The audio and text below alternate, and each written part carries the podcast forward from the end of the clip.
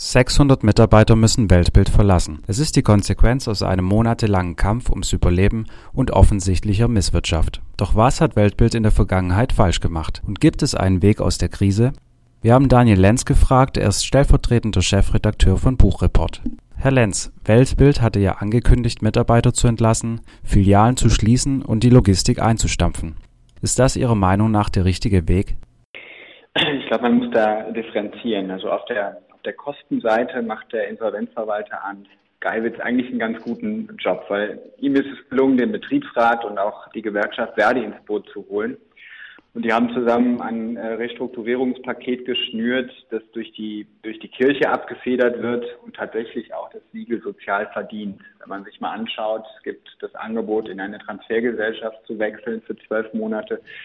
Ähm, die bekommen bis zu 90 Prozent ihres äh, Nettogehalts in diesen zwölf Monaten weiter ausgezahlt. Das ist schon vergleichsweise gut, was die Mitarbeiter da bekommen. Aber das Wichtigste ist ähm, immer noch nicht geschafft, nämlich eine schlüssige Strategie für die Zukunft zu entwickeln. Da sehe ich noch große Fragezeichen und besonders äh, bei zwei Aspekten. Zum einen bei der Profilierung von Weltbild. Also wenn man sich mal die Geschichte von Weltbild anschaut, dann war früher Weltbild ein Anbieter, Versandhändler für günstige Bücher. Und das ist heutzutage kein USP mehr. Das, also günstige Bücher bekommt man im Zweifel beim Amazon Marketplace günstiger als bei Weltbild. Und Sortiment von Weltbild ist total unscharf profiliert. Das Sortiment von Weltbild reicht, was die Tiefe und Breite angeht, nicht ansatzweise an Amazon und äh, an Otto beispielsweise heran. Und ähm, das ist ein Problem. Weltbild ist einfach nicht scharf profiliert. Das haben die intern erkannt und das haben die auch problematisiert. Aber da sind die noch nicht so richtig weitergekommen. Der, der zweite Aspekt, ähm, wo ich Fragezeichen sehe, ist dieses Multi-Channel-Versprechen von Weltbild. Ich glaube im Zweifel daran, dass sozusagen die Exzellenz im Geschäft in den einzelnen Kanälen wichtiger ist als die Vernetzung der Kanäle. Zumindest sehe ich die, die entscheidenden Vorteile von Multi-Channel noch nicht. Das ist in, in der Buchbranche allerdings umstritten. Also der Börsenverein, der, der Branchenverband, der hat kürzlich gesagt, dass der äh, Buchhandel eben wegen dieses Multi-Channel-Ansatzes sozusagen die Avantgarde des Einzelhandels sei. Und das ist natürlich Quatsch. Also Multi-Channel ist aus meiner Sicht eine Abrundung des Angebots, aber sicherlich kein Alleinstellungsmerkmal und auch keine Avantgarde. Genau, dann wird natürlich schon seit, seit längerem ähm, über Investoren spekuliert. Und Arndt Geibitz hatte ja gesagt, dass, oder beziehungsweise äh, Medienberichte hatten gesagt, dass der Holzbrink Verlag Interesse geäußert hat. Und ähm, der Holzbrink Verlag ist ja ähm, eigentlich ein Medienhaus, was ähm, sozusagen das Handelsblatt betreut, ähm, Anteile an der Wochenzeitung Die Zeit hat. Könnte Ihrer Meinung nach da ein Konflikt entstehen zwischen einem Medienhaus und der katholischen Kirche? Also ganz kurz nochmal einen Schritt zurückgegangen, weil das auch eine aktuelle Entwicklung ist. In dieser Woche ist erstmal die Frist für die Abgabe von äh, verbindlichen Angeboten verlängert worden. Also am Montag ist die ursprüngliche Frist ausgelaufen, aber äh, Geiwitz hat die Frist erstmal verlängert. Äh, und die Begründung war, dass die Interessenten ihre Angebote nachbessern wollten. Das muss nichts bedeuten, aber man kann das auch dahingehend auslegen, dass vielleicht noch nicht genügend äh, Interessenten Angebot abgegeben haben und deshalb der Insolvenzverwalter die Frist verlängert hat. Zu äh, Holzbrink, ähm, also ob Holzbrink tatsächlich ein Angebot abgibt, ist aus meiner Sicht unklar. Zumindest wäre das eine strategische Kehrtwende, weil äh, im vergangenen Jahr haben Weltbild und Holzbrink ihre Anteile an Drömer Knauer, ein ziemlich großer Verlag, und auch an Bücher.de, also an diesem Shop, getauscht. Und Holzbrink hat sich also aus dem Online-Geschäft eigentlich zurückgezogen im vergangenen Jahr. Das heißt, wenn ähm, Holzbrink jetzt bei Weltbild einsteigen würde, wäre das eine strategische Kehrtwende. So.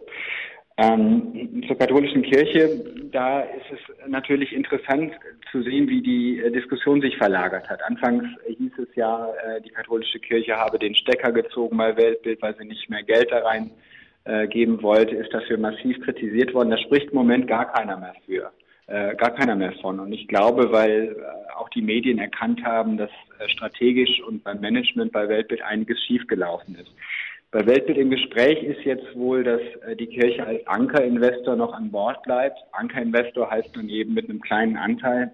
Mhm. Das hieße auch sicherlich, dass die Kirche sich nicht ins operative Geschäft einmischen würde.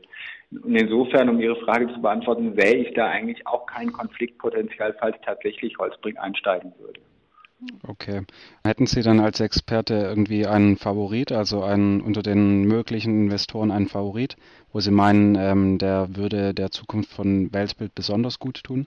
Also sicherlich, falls äh, Holzbrink einsteigen würde, wäre das sicherlich ein relativ verlässlicher Investor, der einfach tief verankert ist in der Medienbranche und der äh, sicherlich auch intern ganz gutes äh, Geschäftsklima pflegt äh, mit den Mitarbeitern. Insofern wäre das sicherlich eine, eine, eine ganz gute Wahl aus Sicht der Weltbildmitarbeiter. Ähm, was natürlich übel wäre, wäre, wenn ein Finanzinvestor einsteigen würde, der ja noch weiter sanieren würde und versuchen würde, das ganze Paket dann in zwei, drei Jahren mit Gewinn weiter zu verkaufen. Das ist natürlich genau das, was Weltbild nicht gebrauchen kann. Die brauchen eben eine schlüssige, langfristige, Strate äh, langfristige Strategie. Genau.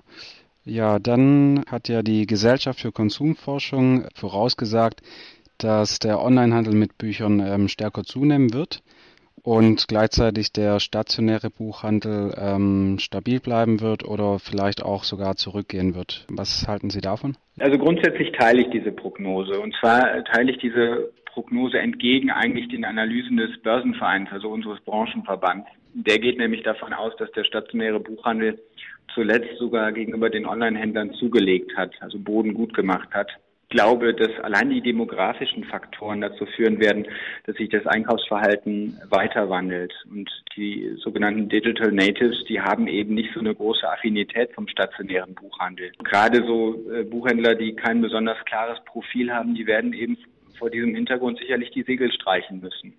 Und ein weiterer Faktor, der den, dem Online-Buchhandel äh, zu Pass kommt, ist natürlich der Boom digitaler Bücher.